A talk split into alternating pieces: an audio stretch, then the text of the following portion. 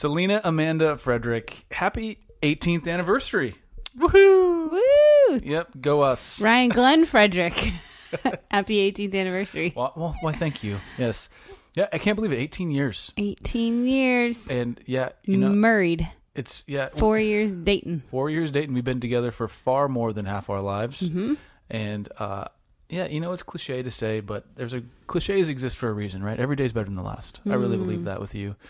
And I love you, and you're the best. So, same. Yeah. Happy anniversary, my love. Right back at you.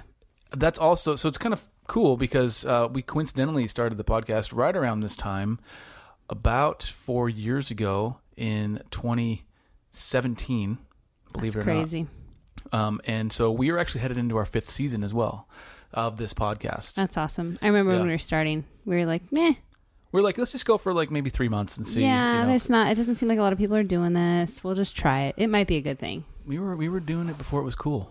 It's true. You know, it was kind of cool when we started it, but it wasn't like. But it was like it could teeter either way. Like you're just kind of right. Let's see how this goes. Yeah, it's been a lot of fun. We've really enjoyed it, listener. Thank you for being on this journey with us. We hope that our efforts have been fruitful in your life, and our other hope is that this next season is no exception to that. All right, we have a lot to celebrate. We also have a lot of work that needs to be done still in our own lives, and by God's grace, in the lives of our listeners. So, thank you for joining us for season 5. Of the Fierce Marriage Podcast, and we will see you on the other side. Welcome to the Fierce Marriage Podcast, where we believe that marriage takes a fierce tenacity that never gives up and refuses to give in. Here we'll share openly and honestly about all things marriage, sex, communication, finances, priorities, purpose, and everything in between. Laugh, ponder, and join in on candid, gospel-centered conversations. This is Fierce Marriage.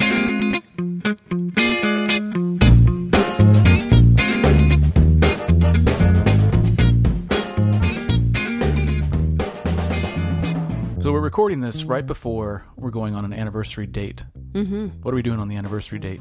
We're going to get some food, and we're going to take it on our little boat, and we're just going to go hang out in Puget Sound, adult style. Just No kids, so we don't have to be like making sure everybody's alive, not falling in the water, jumping off things. But you end up being like a stewardess because you're constantly having like serve up water and snacks and like...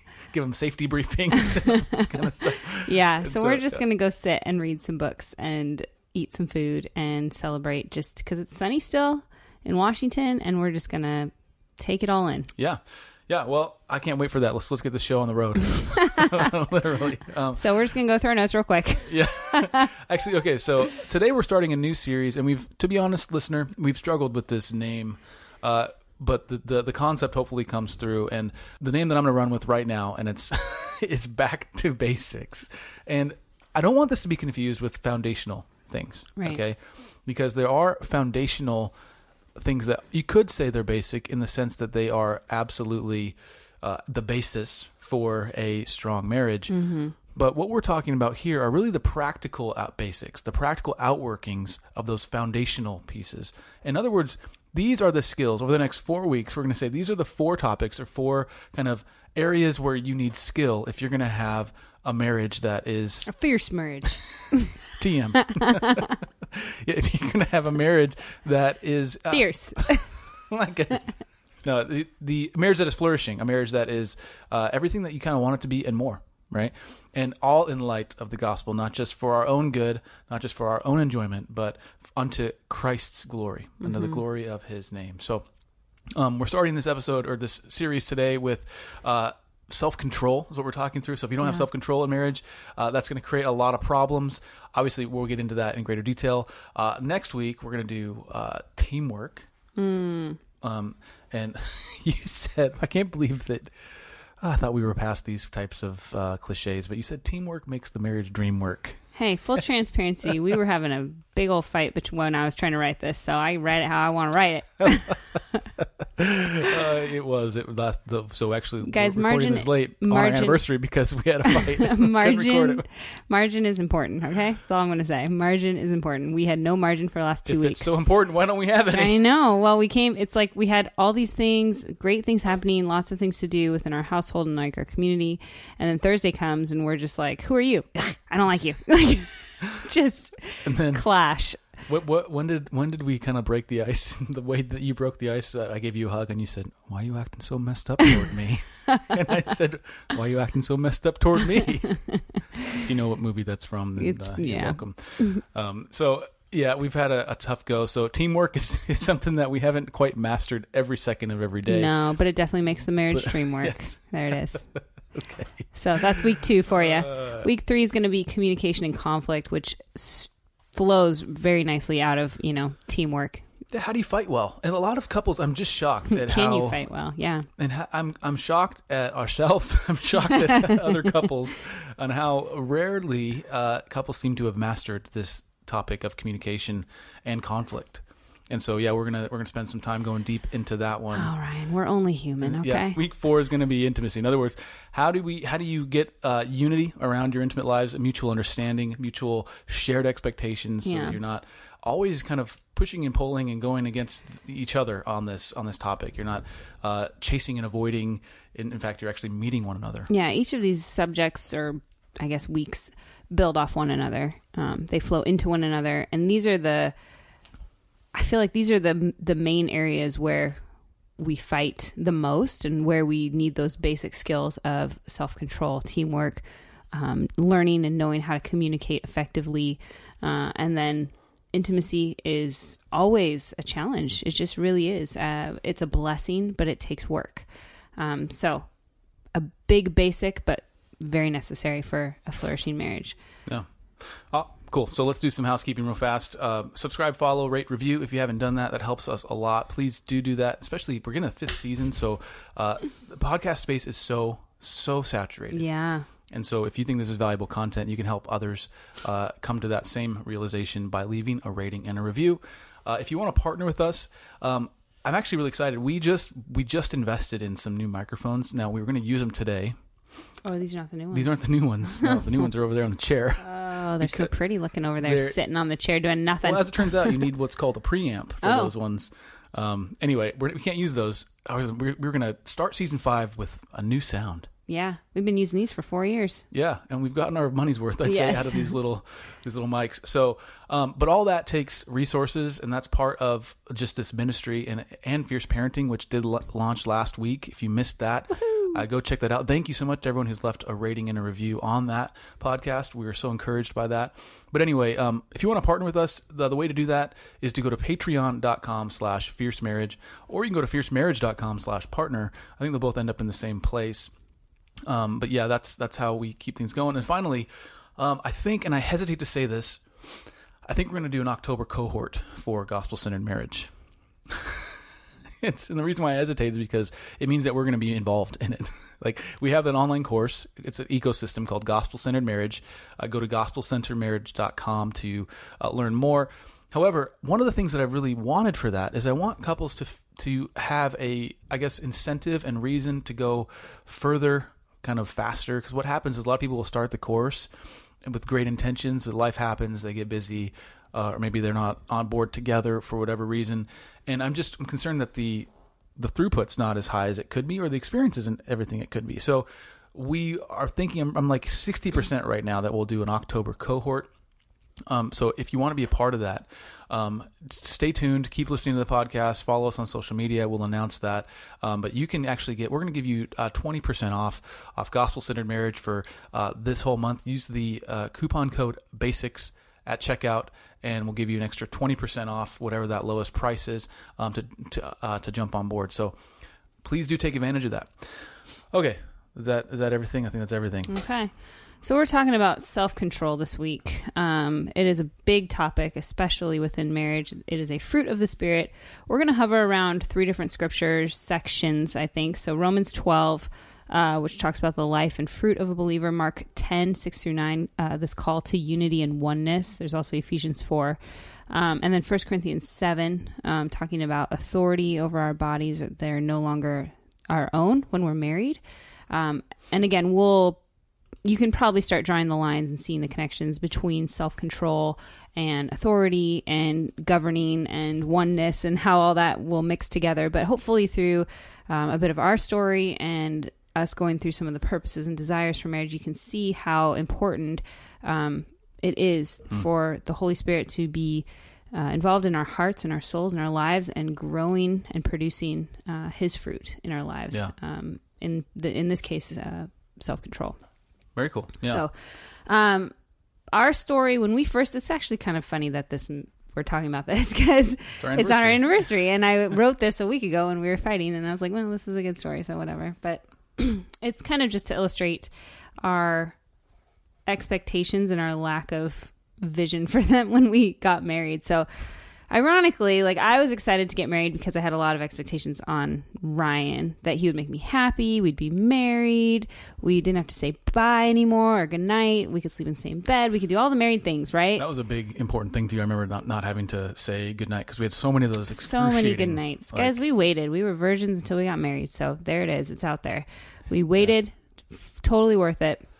Yes. I just not was, that we were perfect. No, and I do think we were virgins in the technical sense of the word, and more than the technical sense of the word.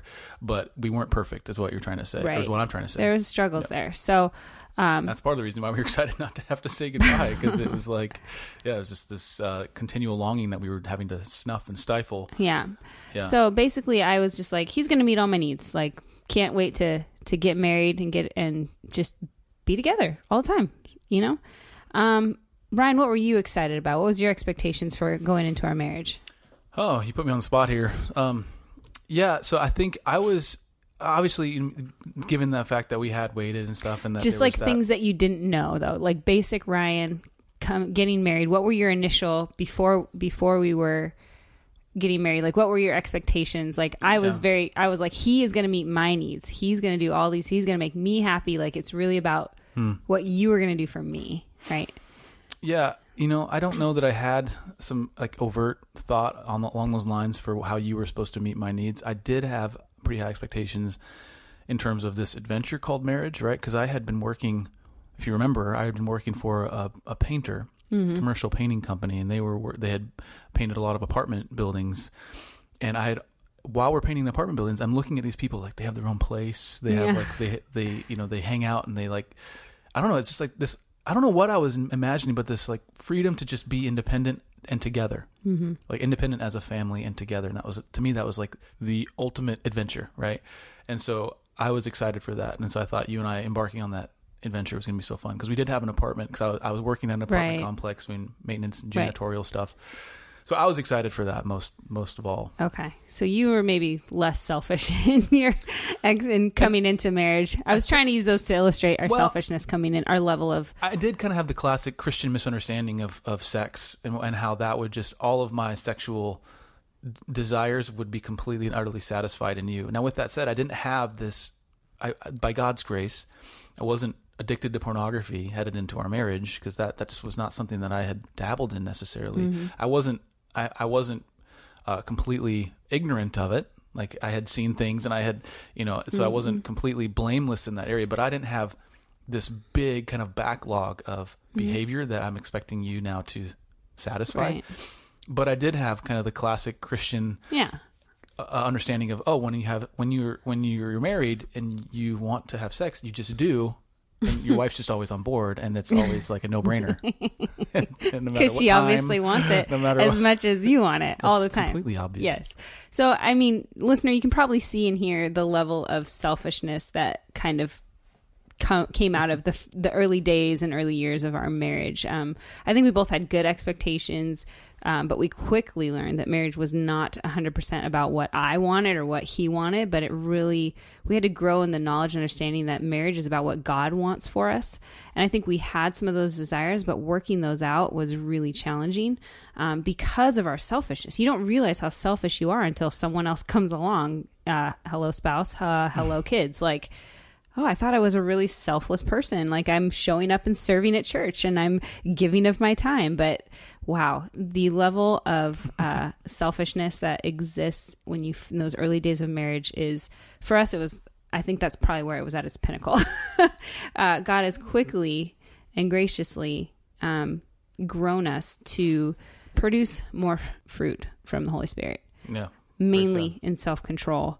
And that has been an adventure and a journey and a challenge. And It's only by His grace that we've been able to walk through this and grow in our self-control. It's definitely a skill to be built, but it also has to come from the Lord, because otherwise you're just kind of doing the same things over and over, and you feel like you're never going to actually develop self-control in your marriage. And so what do we mean, I guess, by self-control in our marriage? What does that actually look like? And I think I think we should start in Romans 12. So I can just read the first two verses, and then we can skip down even to 9 and stuff. But I appeal to you, therefore, brothers, by the mercies of God, to present your bodies as a living sacrifice, holy and acceptable to God, which is your spiritual worship. Do not be conformed to this world, but be transformed by the renewal of your mind, that by testing you may discern what is the will of God, what is good and acceptable and perfect. Stop. So what we see here is the message of, to me, selflessness, because the world, do not be conformed to this world. When I read that, I think of the world's desires, the world's messages of, I need to, if I get married, then it's about me and what He can provide for me and what He can do for me. And if I'm reading this correctly, like, God is saying, don't be conformed to this world, be transformed by the renewal of your mind. Well, what does that mean? If I'm getting married and I'm thinking that I'm selfless and I think that I've got all of this together, then I'm just going to automatically be able to love my spouse really well. I'm going to be super good at it. Right. And you're pretty good at it. All right. But then you go down a couple verses talking about like how to love. I mean, we have 1 Corinthians, but in this passage in Romans, Paul writes, let love be genuine, abhor what is evil, hold fast to what is good, love one another, with brotherly affection, outdo one another in showing and love and honor. There's this call to love in a deeper way, from a deeper well that is authentic and genuine and really is not about us, right? It's interesting you say that. I could just interject here because we're talking about selflessness or selfishness and being kind of the thing that you need to overcome, self-control. I don't know if that is that the actual... Self-control is the means of which we overcome the... Yeah, and self-control is an actual fruit of the Holy Spirit. So we start there, right? Because we it's a fruit of the Holy Spirit. It's not a fruit of human goodness is, I think, what strikes me. Yes. It's like true self-control, true love, true joy. It's going to come from somewhere else, someone else, right? Namely, the Holy Spirit working in us in the life of a believer. So it begs the question: can a non-believer, can a couple who is not professed Christians, who aren't indwelled believers, indwelled by the Holy Spirit, can they live in this way? Can they have self-control in the ways that we're describing? And my quick answer is not in the ways we're describing. So no. I think you can have some semblance of self-control because God has, in His goodness, He has given what's called common grace, right? So they're still, even unregenerate people, even non-Christian people, have the ability to do good things. Mm-hmm. Who have an ability to exercise and practice wisdom, and I believe self-control, being that it's a fruit of the Holy Spirit, is wisdom, and so. But I think there's just a level of depth there that is not available to the believer. And I think if you really get down below the surface, you can have the behaviors that resemble self-control, but you can have a heart orientation, a heart motivation that doesn't. To the unbeliever. Yes. Yeah. And so what that does then is that then puts us, even though you're doing maybe biblical things, if it's not rooted in the Holy Spirit, it's not rooted in the gospel, right? Then it puts you on the same plane as an atheist or a pagan or an agnostic or somebody else who just happens to be doing the pragmatic thing. Right. And the problem is, okay, and this is what I'm getting around to, the problem is that the way God's way is rarely pragmatic, like to the end. Mm-hmm. In other words, it's not always going to be the easy, most expedient thing to do. Right. It's very pragmatic in the sense that it produces righteousness, it bears fruit, it produces good things. It's pragmatic in that sense, but it's not pragmatic in that it will cost you something you don't want to pay at some point. And I think that's got to be at the absolute core of this idea of self-control, selflessness. Has to be the gospel. It has to be the Holy Spirit. It has to be a fruit of the Holy Spirit welling up from within us, growing. Otherwise, we're just basically, we use this analogy all the time, but you're stapling fruit on a tree. It might look good for a few days, but eventually it'll fall off. It'll still rot. It's not alive. Holy Spirit fruit is alive and it wells up from within us, and it is essentially, at its essence, it's different. And we know that when the rubber meets the road, when it's no longer pragmatic to do the hard thing, because the only Holy Spirit fruit will say you can still do the hard thing even though your flesh says no. Because without the Spirit, without walking in the Spirit, all you have is flesh.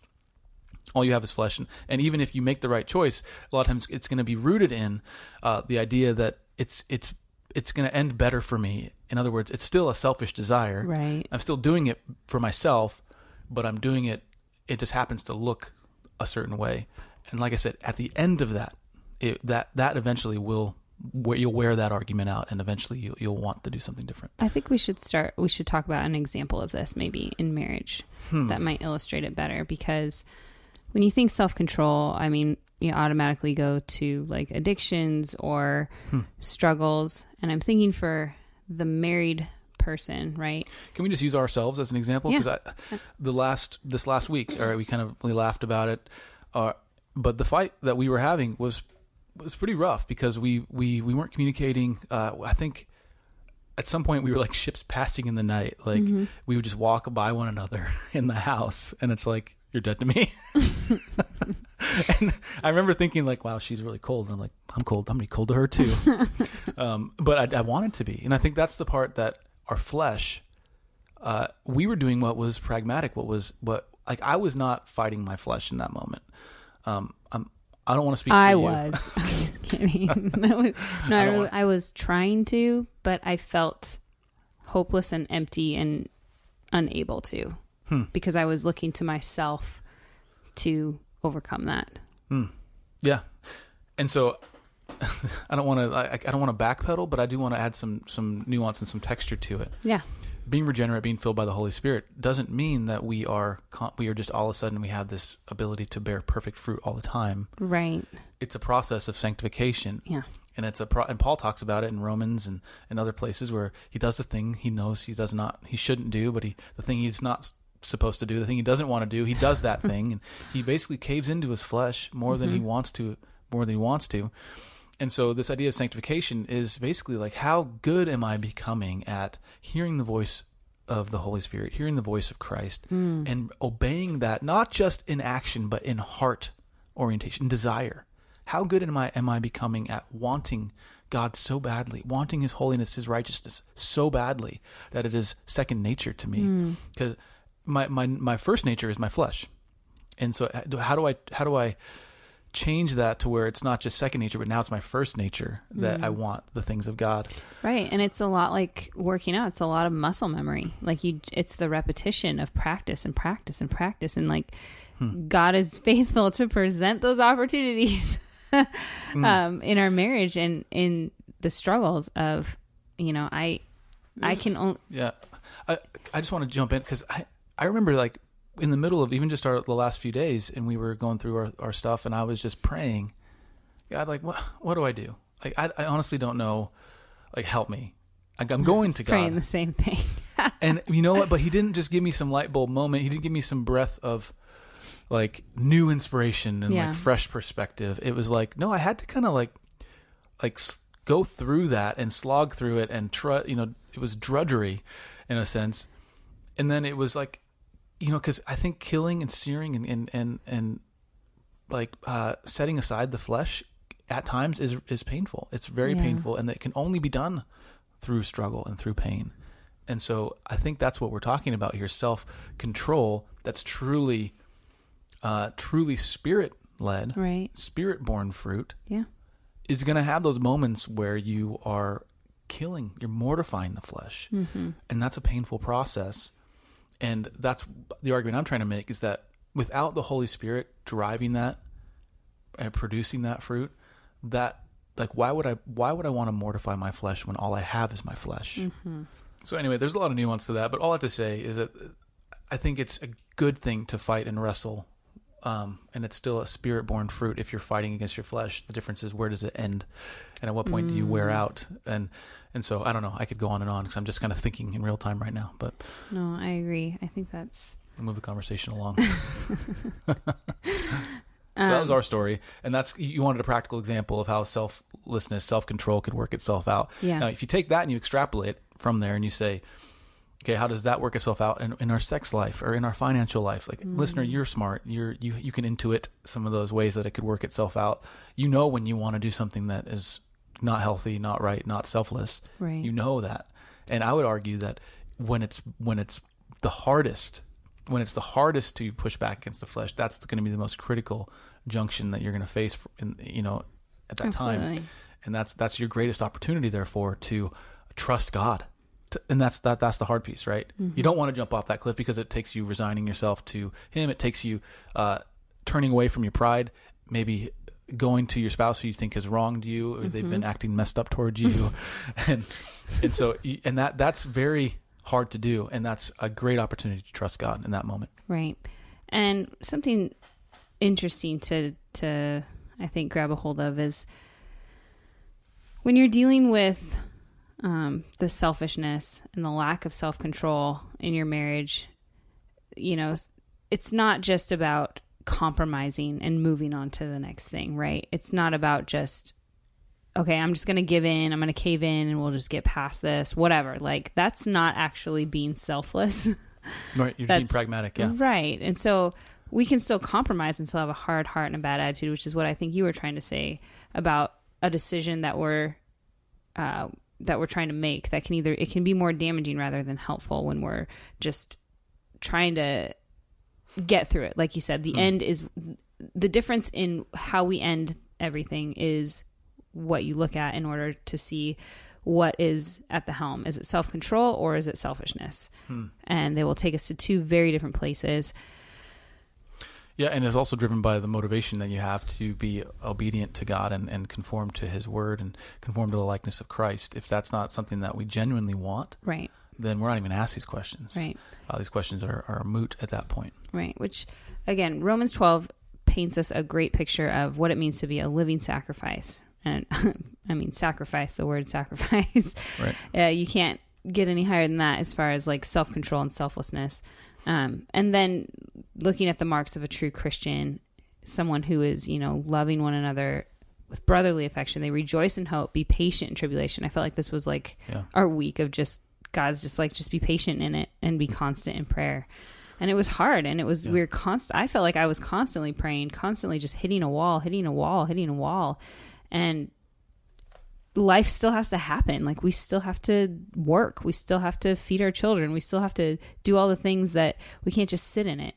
And I think that was challenging for us. We really had to face some struggles in the selfishness arena. So I don't want to gloss over this before we move on from Romans 12. Is 12, 1 and 2 and the rest of Romans chapter 12 are all in light of the first 11 chapters of Romans. Mm-hmm. And so it's like, if we just start there, we're missing the first whole half of what Paul is saying. And you've probably heard many people talk about this, but he's developing a very rich kind of systematic theology of grace and of God's love for the Jew and the Gentile and what that means for the life of the believer. He's developing all that very systematically over chapters 1 through 11. Romans 12 is kind of like the quick recap of it. It's the the cream. It's the if then now what? Yeah. It's the therefore. I appeal to you therefore, brothers, by the mercies of God. Now do these things. And so that's, I guess, what I'm trying to say is that a lot of us want to go from Romans 12 forward without a full grasp or understanding or submission to Romans 1 through 11, which read Romans 1 yes, and find conviction for like our desires to basically act as the functional gods in our own lives. And that never ends well. But you know, Romans starts out with we have to resign ourselves to this truth that God is God and we are not. He is creator. We are created. Therefore he sets the rules. We don't. Right. And that, again, that resignation and the fruit therein and the theology that develops around that is what gives birth to this practical outworking, this back to the basics of self-control is that we now have a basis, a sound basis to present ourselves as living sacrifices unto God. And the way that looks in our marriage is self-control, selflessness in times when we absolutely don't want to. So good. All right. I think we're going to spend some time talking about what we call the three scarce resources in our marriage, where selfishness can kind of skew and ruin the purposes that God has for them. Maybe that sounds a little gray.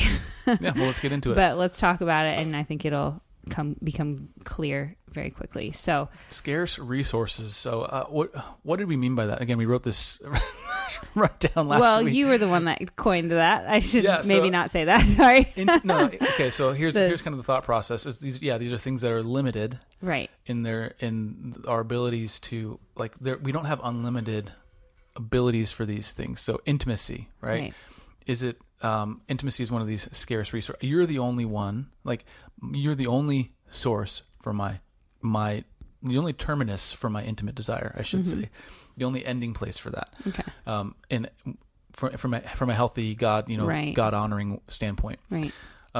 So that's a scarce and you're a scarce resource. You only have so much energy, time. There's only one of me. We only have one body. You only have one day. So many days. I wish I had more than one. Sometimes get some stuff done. And then another scarce resource. We'll just do a quick flyover, and then we'll go back into detail. Is your time. Okay, so that's a scarce resource, and therefore your priorities are a very important function of how you want to spend your time, recognizing that it is scarce. Now, some of us delude ourselves into thinking that we have more time than we actually do. That's another conversation entirely. And then finances. That's a scarce resource. I don't know anybody in my life that they don't have limited finances. There's nobody that we know that just doesn't have to think about how they spend their money, right? How they steward and how they work and how they prioritize their income and their outgoing money. So, so let's talk about the first one, intimacy. So I think the way selfishness and a lack of self-control can kind of roar its ugly head in this area is that, is it asking the questions, is it selfish for a husband to want sex? Well, no, not necessarily. When does it become selfish? Or for the wife, if she withholds sexual intimacy, is that selfish? Where is that line, right, of selfishness and giving, and then understanding authority, right? In 1 Corinthians 7, authority over our bodies. Yeah. How do I connect all these pieces in a way that helps me understand and therefore walk in this this selflessness and this self-control? If I don't feel like having sex, but you do, how can I be selfless in this? Yeah. Right? Can I just use another example? Okay. Guys, we've been going through it, I'll tell you what. And it's not just been us, but life, I think, has been extra chaotic around the Frederick household. So I think it was a week and a half ago. You were having a rough day. I got home. Yeah. And I don't remember where I was, but you were just it's been a very hard day. All of us have cried multiple times. Oh, you were fishing. Okay. Yeah, so sorry. I don't mean like that.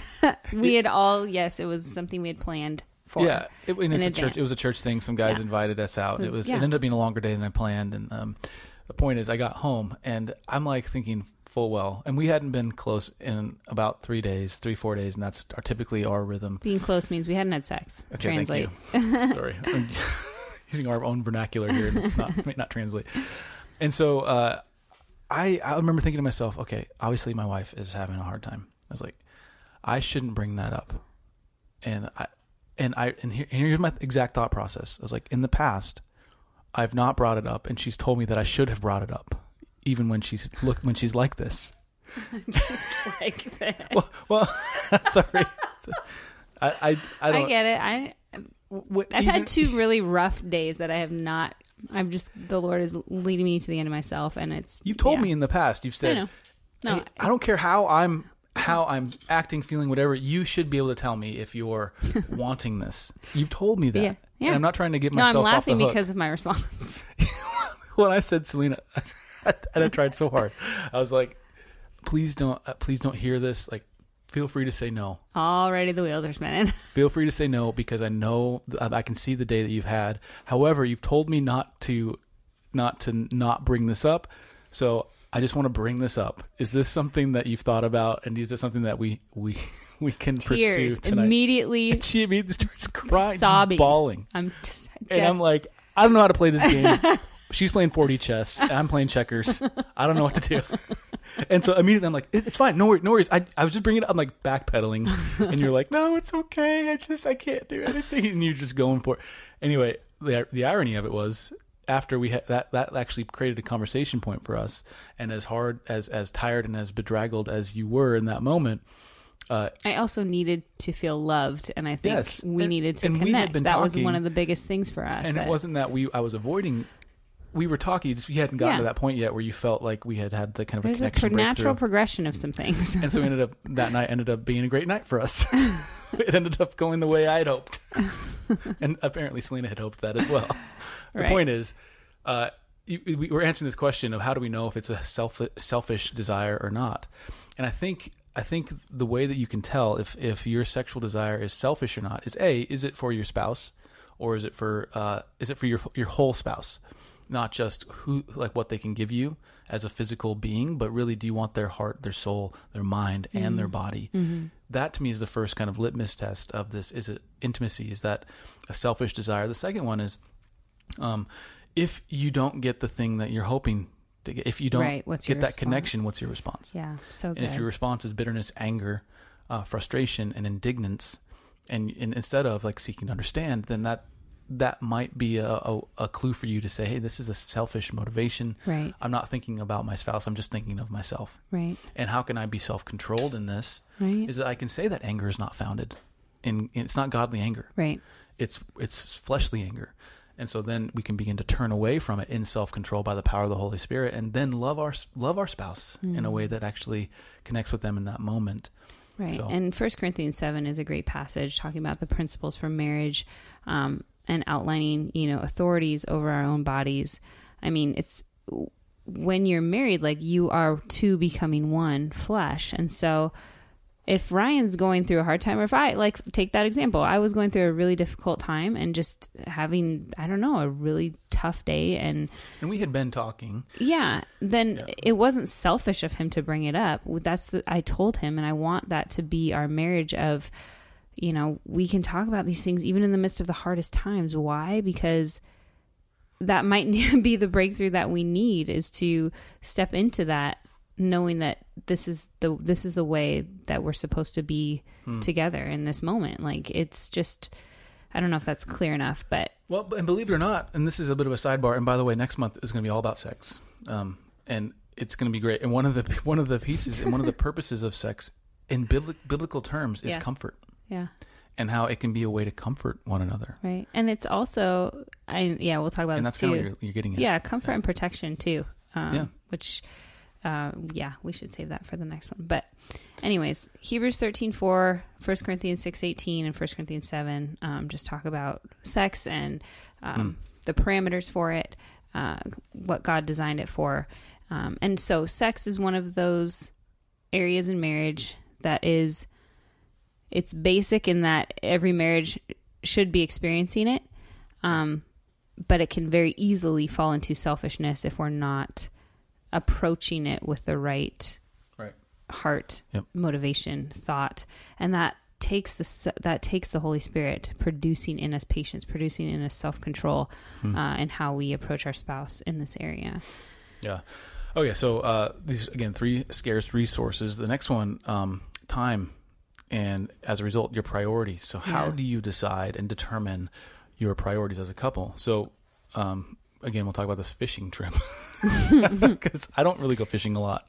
I go once a year probably. And it's usually and we all fall apart. No, I'm just kidding. I leave for one day and everything goes to pot. No. So that was kind of an anomaly. But I think the basis from which we decide how to use our time, basically how do we use it as a couple, and how are we using it as individuals in the context of our marriage? So one thing that doesn't work for us is the you get a day, I get a day, the tit for tat thing. Mm-hmm. That works for some couples, and to each his own. We're not saying that's a bad way to do it, but we kind of keeping tabs like that, I think quickly creates animosity in our marriage toward one another. We start feeling like there's a sense of injustice rather. And so I don't know what else. Well, the dialogue around that is kind of like, well, this is my time. It's me. I deserve this. I've been with the kids all day. It's a cost to my family, and the finances don't matter. I just need this, right? It's kind of, we just go blindly into what our desires and what our needs are. And that Tuesday, I was pretty empty on everything. I was not feeling like a great mom, not feeling like I could even get a thing done to take care of and steward this home.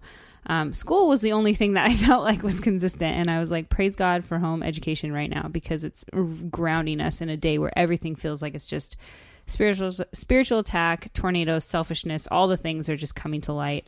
But here I am, right? We're here.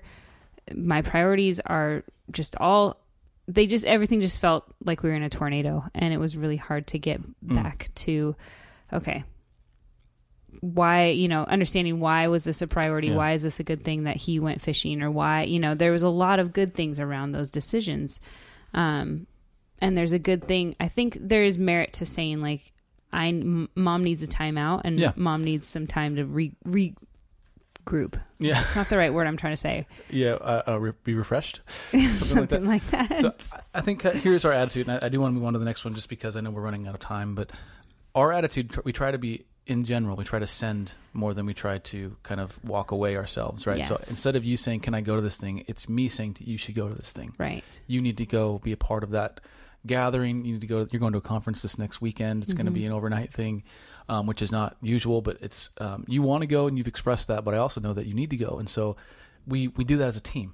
So we send mom, I send my wife, we say, you're an ambassador for our family, go and be blessed. Right. And, you know, and I think just one more thought is that I think we do need to, steward and filter our desires, because a lot of times our desires determine our priorities, and those determine how we spend our time. Right. And so if I desire certain things and they are not within, they're very selfish desires, they're not, I know that it's going to put too much of a burden on my family and my spouse, then I need to reassess those things. I need to be putting those underneath the Holy Spirit. How am I walking? Am I keeping in step with the Spirit? Like in Galatians 5, am I keeping in step?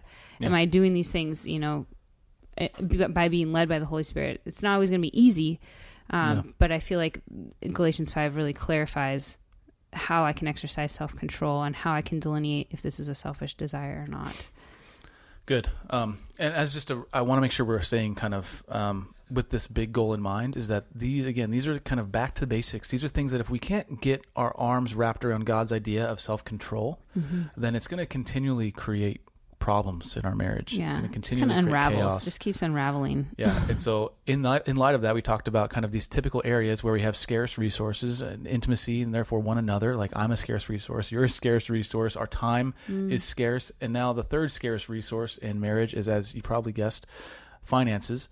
And so how we spend our money, how we approach even spending, how we look at earning, right? A lot of people, especially in the modern American culture, or even just Western culture, post-industrialized culture, all that kind of stuff. Somehow our work has become so interwoven with our identity, but it's been completely detached from our geographic location and our greater familial community context. And so what you have is you're leaving the home now, you're leaving the family to go into some geographic center, right? Usually a city.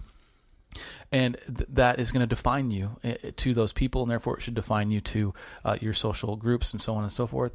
And that's a very modern thing. It's a very unusual thing, and it's certainly not a biblical thing.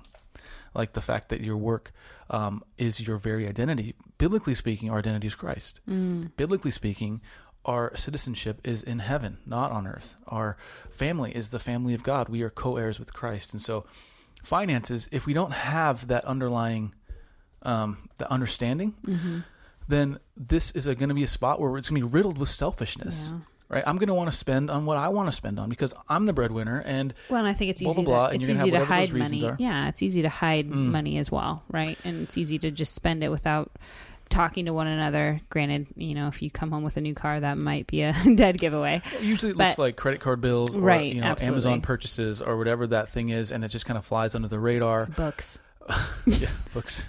Your love language is books. And I'm always like, literally stop buying books right now, because you can spend the rest of your life reading. Just five more.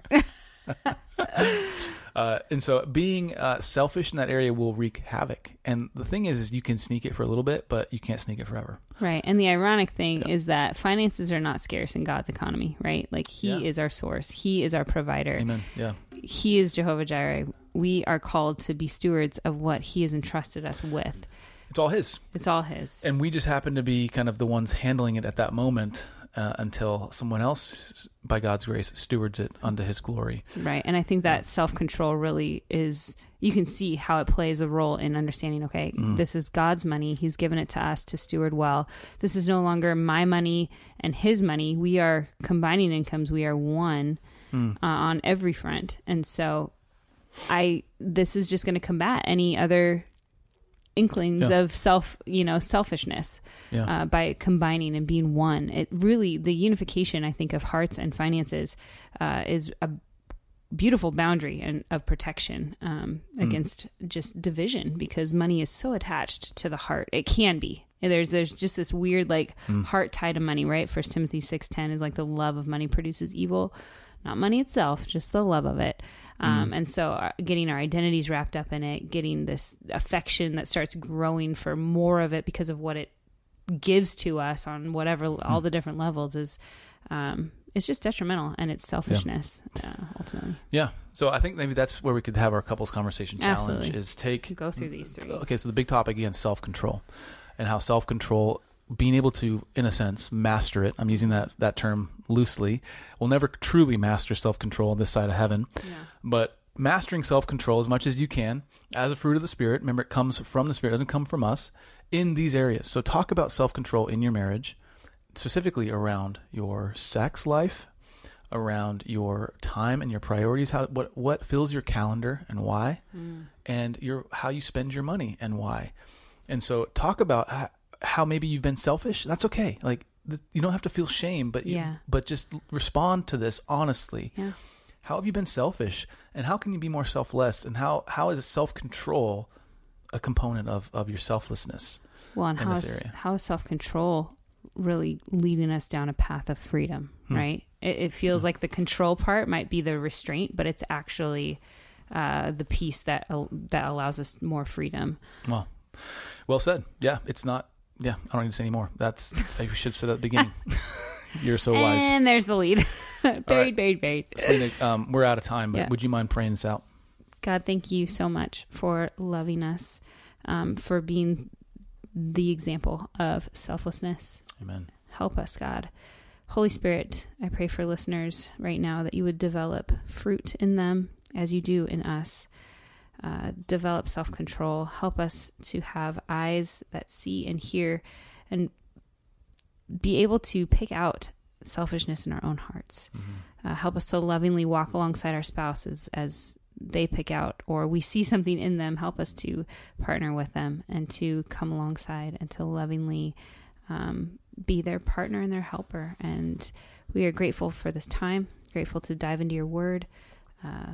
Produce in us, Holy Spirit. May we glorify you with the fruit from you. In your name, amen. Amen. All right, this episode of the Fierce Marriage Podcast is... in the can. Almost forgot it. Oh, I have one quick reminder. Go to gospelcenteredmarriage.com and use the promo code BASICS. It'll give you additional 20% off the annual price there, which is already reduced from the normal price. So we hope that you'll take us up on that offer. And like I said, we are like 60% doing like an October cohort. We'll see. Again, don't hold me to that. We'll do it. We'll do a cohort at some point. Maybe October with the soonest. So please do consider that. Take advantage of that offer. We would love to meet you in person through that cohort. So with that said, let's go have some anniversary festivities. Woo! Yeah, food and fun is on the menu for the Fredericks. Woohoo! So anyway, all right, the episode's in the can, and we'll see you again in about 7 days. Until next time, stay fierce.